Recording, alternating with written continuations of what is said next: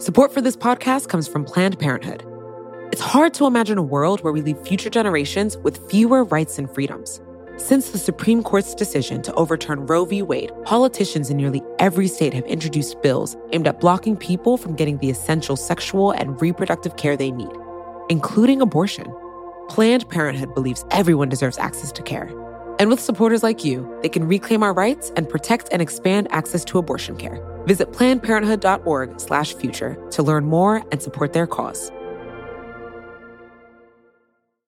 You know how to book flights and hotels.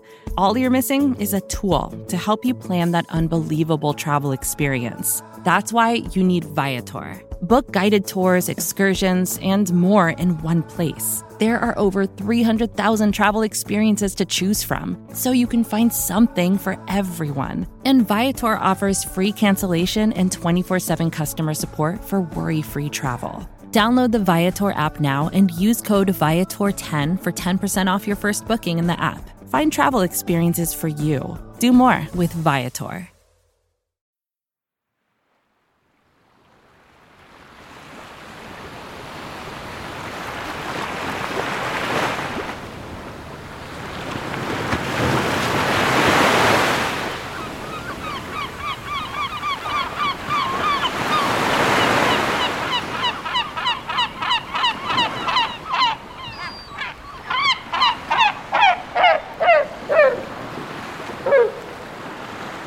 So let me tell you a story about the very first vaccine in history and the unusual way that they had to distribute it around the world.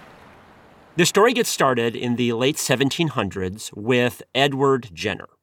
He was a British doctor who observed that people who came down with a disease called cowpox would not come down with the related and far deadlier disease of smallpox. And at the time, smallpox was probably the scariest disease on earth. It spread very, very quickly, and people's bodies, their skins, would erupt in these awful, fluid filled, pus filled sores.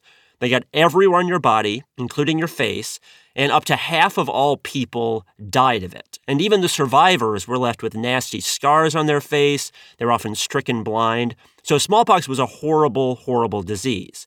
And Jenner's vaccine was a huge breakthrough because it could prevent smallpox. But in some ways, Jenner discovering this vaccine, the cowpox vaccine, was actually the easy part. The harder part proved to be getting it to people. Remember, this was the late 1700s. They didn't have modern transportation. They did not have modern manufacturing to mass produce vaccines. And they did not have refrigeration to keep it cold and alive over long distances. So basically, the best way to spread it was from person to person, to do it directly. A doctor, if you had cowpox, would prick the little sore. They would take the fluid from that sore and they would scratch it into the arm or the leg of another person. They would catch cowpox, then they would be immune to smallpox. So literally, they would take someone's wound and like apply it to someone else. Yeah, it wasn't exactly hygienic. Uh, and nowadays, obviously, we would do things a little different. They didn't have a modern understanding of germs then. And also, uh, you know, there was a risk of infections, but it was better than getting smallpox. So I think people were willing to take that risk. But yeah, that's how they did it. And that worked okay within a town or whatever. It was a little laborious, but it worked okay. The problem started when you had to move from town to town. They had a method where they could take the lymph, the cowpox fluid, and they could smear it on a piece of silk, a silk strand, or a ball of lint or something. They could let it dry. Sometimes they sealed it in wax to help preserve it. Then they would walk to the next town over. And when they got there, they would mix the dried, crusty fluid with water to reconstitute it. And then they could start giving it to people there. So you could literally rub some cowpox sore onto some textile, some material, mm-hmm. and transfer it from town to town. Yes, exactly. So getting from town to town, as long as they weren't very far apart, worked. You could spread the vaccine that way. The real problem started when you had to take that crusty lymph and try to get over an ocean with it or something like that. There are stories of the lymph losing its potency traveling even from London to Paris, which is only about 215 miles. So, traveling across an ocean, which could take weeks, if not months, didn't work, usually, because the virus would lose its potency. And by the time they got there to the Americas or to India or any other place they were trying to get the lymph, it would have lost its potency and it wouldn't work to make people immune anymore. So when the virus, the when the, the lymph started to dry out, the virus would die essentially, and then it wouldn't work by the time they got across the ocean. So what do they do? Well, every once in a while, it did make it across the ocean. They got one to Newfoundland in 1800. They got lucky, basically. And it kind of started trickling down into North America from there. But most of the time, it failed. And the Americas really, really needed it because they were having apocalyptic outbreaks of smallpox there. There were a lot of native people there who did not have any sort of immunity and they were living in poverty, which made it really, really deadly. It would spread very quickly, and they had outbreaks where up to half of all people would die, so even higher death rates than they were experiencing in Europe and Asia. And Spain, especially, had a really, really hard time getting it across the ocean. They had huge colonies in Central and South America, and it just was not making it there over and over. So the Spanish crown came up with a sort of radical plan, and that was they were going to use living people to take the cowpox vaccine across the ocean. And specifically, they decided they were going to use orphan boys to do this. Orphan boys. Orphan boys, yeah. I'm not sure why they chose boys necessarily. But the reason they chose orphans was essentially the orphans couldn't really resist. They were living in institutions, they didn't have parents, they were kind of at the mercy of these more powerful people, and they kind of had to go along with what they were told to do. I should say the king, King Carlos IV, did give them some incentive to do this. He promised them a free education when they got to the colonies. He promised they would be adopted into a family there. So they were getting something out of it. But obviously, we would not do this today. That would not fly with ethical rules nowadays.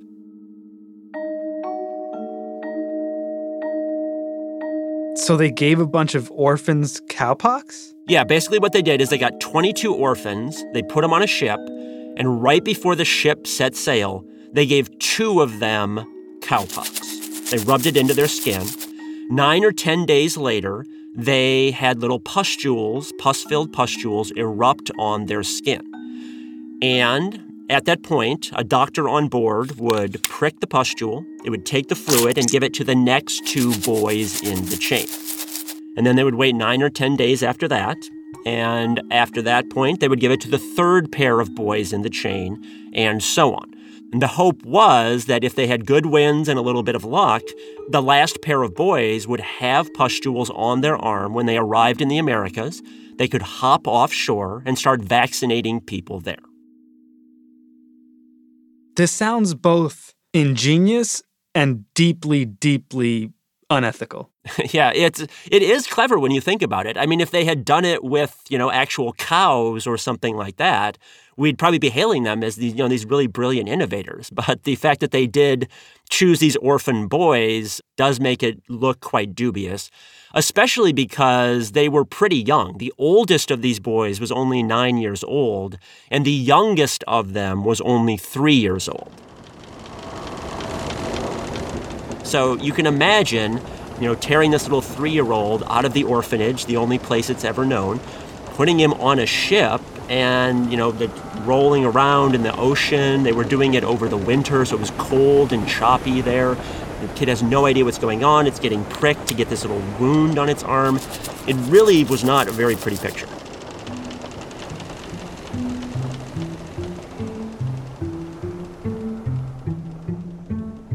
Yeah, I actually can't imagine it. Like being an orphan wasn't bad enough. Now you're an orphan child on a ship crossing the Atlantic in the winter, given a disease by the Spanish crown. Yeah, uh, that's that's pretty much sums it up. Yeah.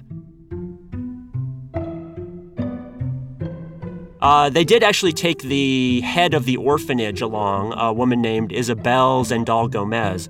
She was actually in charge of the orphan boys, in charge of caring for them on the ship. And she was the only woman on board, and she actually proved kind of vital because, uh, you know, if something happened to these boys, then the entire plan would fall apart, essentially. So she had kind of this vital role of caring for them, making sure they got there especially because if these boys did get there and they looked awful or sickly or something like that, no one in the Americas was going to take this vaccine from them. They would say, you know, I'm not going to get some fluid from this sickly looking kid. So they brought her along basically to make sure that they were cared for and that they looked good when they got there because they knew that appearances would matter. No one was going to take this strange new medical treatment if the people who had it before were looking awful. So she kind of played this a very important role. So we know who the head of the orphanage was. Do we have any idea who these orphan boys were? We really don't. Uh, there are, you know, there's a monument. There was a movie made about them a couple years ago, I've heard, but we really don't know much about them, especially after they got to the Americas. They just sort of disappear. So, no, we don't know a whole lot about them beyond the fact that they seem to have been foundlings, which were babies that were abandoned by their parents. So, what happens when they get to the Americas?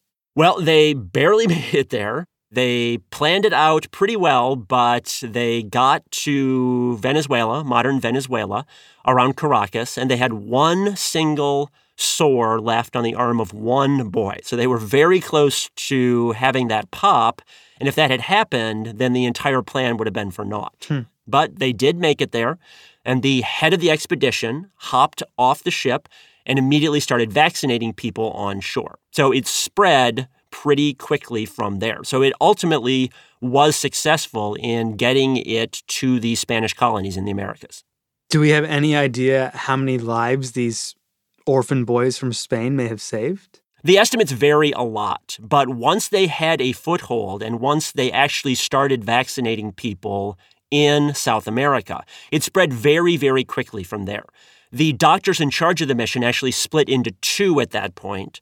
One group went up through Mexico, and the other group went down into South America.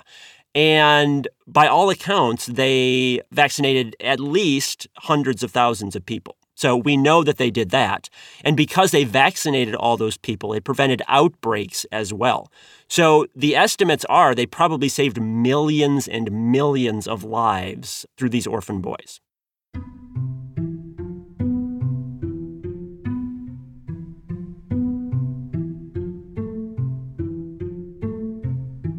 Sam Kean writes about science history. His most recent book is called The Bastard Brigade The True Story of the Renegade Scientists and Spies Who Sabotaged the Nazi Atomic Bomb. More with Sam in a minute. I'm Sean Rameswaram. This is Today Explained.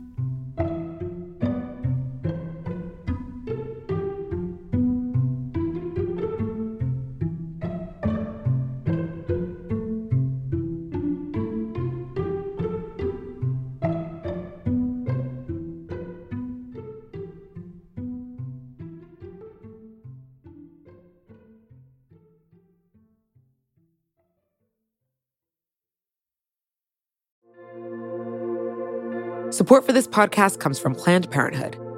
Your body is your own. That's why Planned Parenthood is committed to ensuring that everyone has the information and resources they need to make their own decisions about their bodies, including abortion care. Today, lawmakers who oppose abortion are challenging Planned Parenthood. Affordable, high quality basic health care for more than 2 million people is at stake. Planned Parenthood believes that health care is a basic human right. That's why they fight every day to push for common sense policies that protect our right to control our own bodies. They also work tirelessly to oppose the onslaught of new policies aimed at interfering with personal decisions best left to patients and their doctors. They won't give up and they won't back down. You can join Planned Parenthood in the fight to help make sure that the next generation can decide their own futures. The organization needs your support now more than ever. With supporters like you, they can reclaim our rights and protect and expand access to abortion care. Visit plannedparenthood.org/future to learn more and support their cause. Support for this show comes from Slack. You're a growing business and you can't afford to slow down. If anything, you could probably use a few more hours in the day. That's why the most successful growing businesses are working together in Slack. Slack is where work happens, with all your people, data, and information in one AI powered place. Start a call instantly in huddles and ditch cumbersome calendar invites. Or build an automation with Workflow Builder to take routine tasks off your plate. No coding required. Grow your business in Slack. Visit slack.com to get started.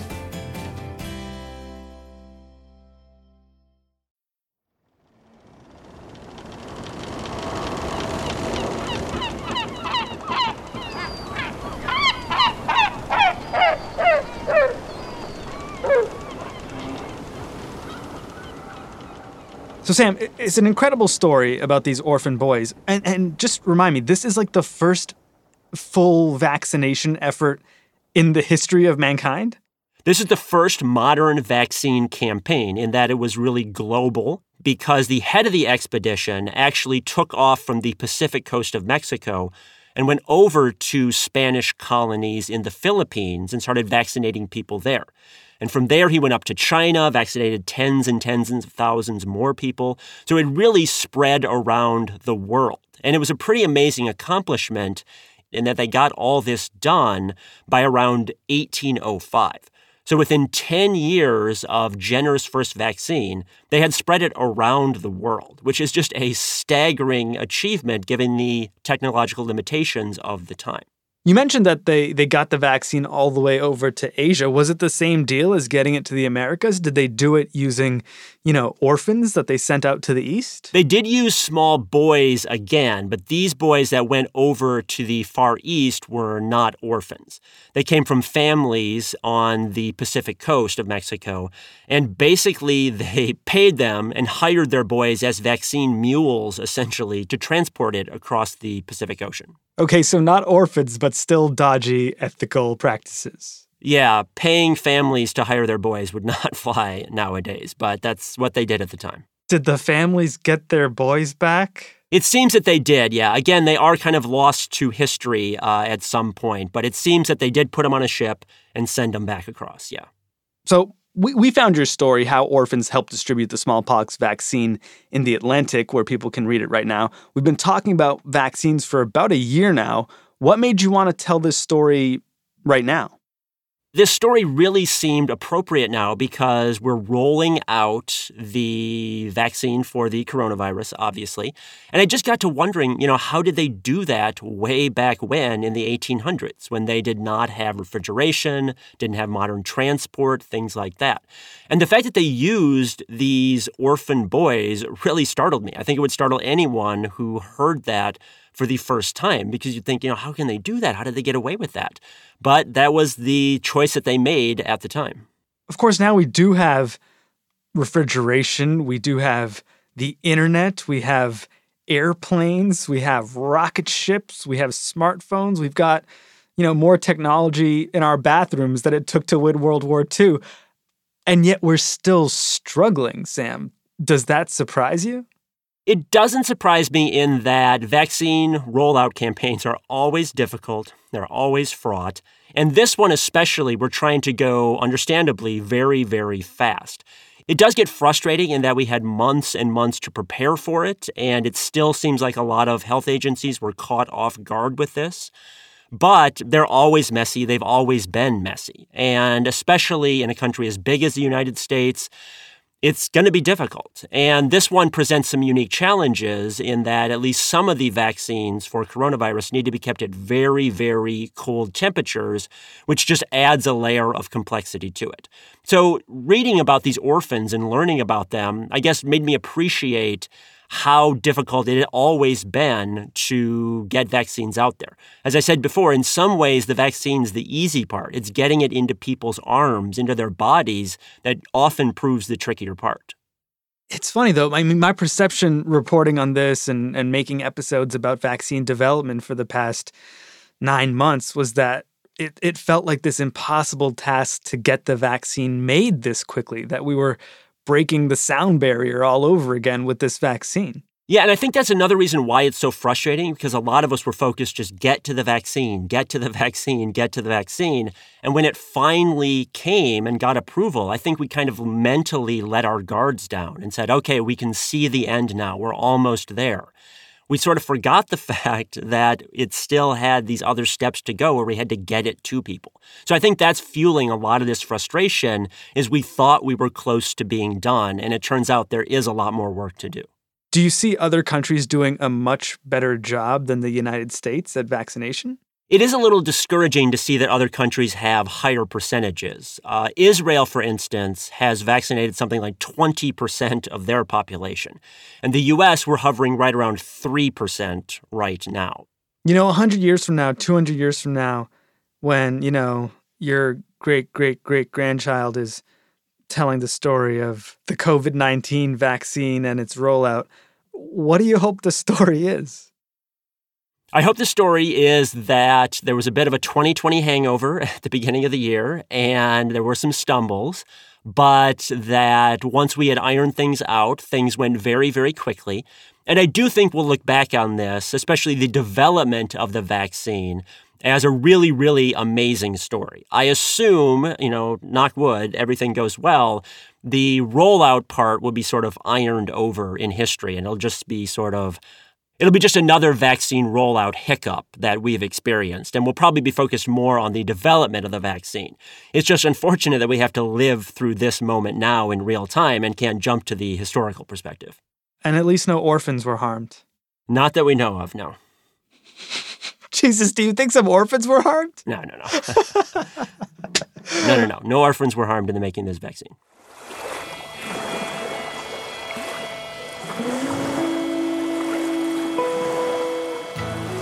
Sam Kean, he's a writer and also a podcaster. His podcast is called The Disappearing Spoon and features more stories like this one.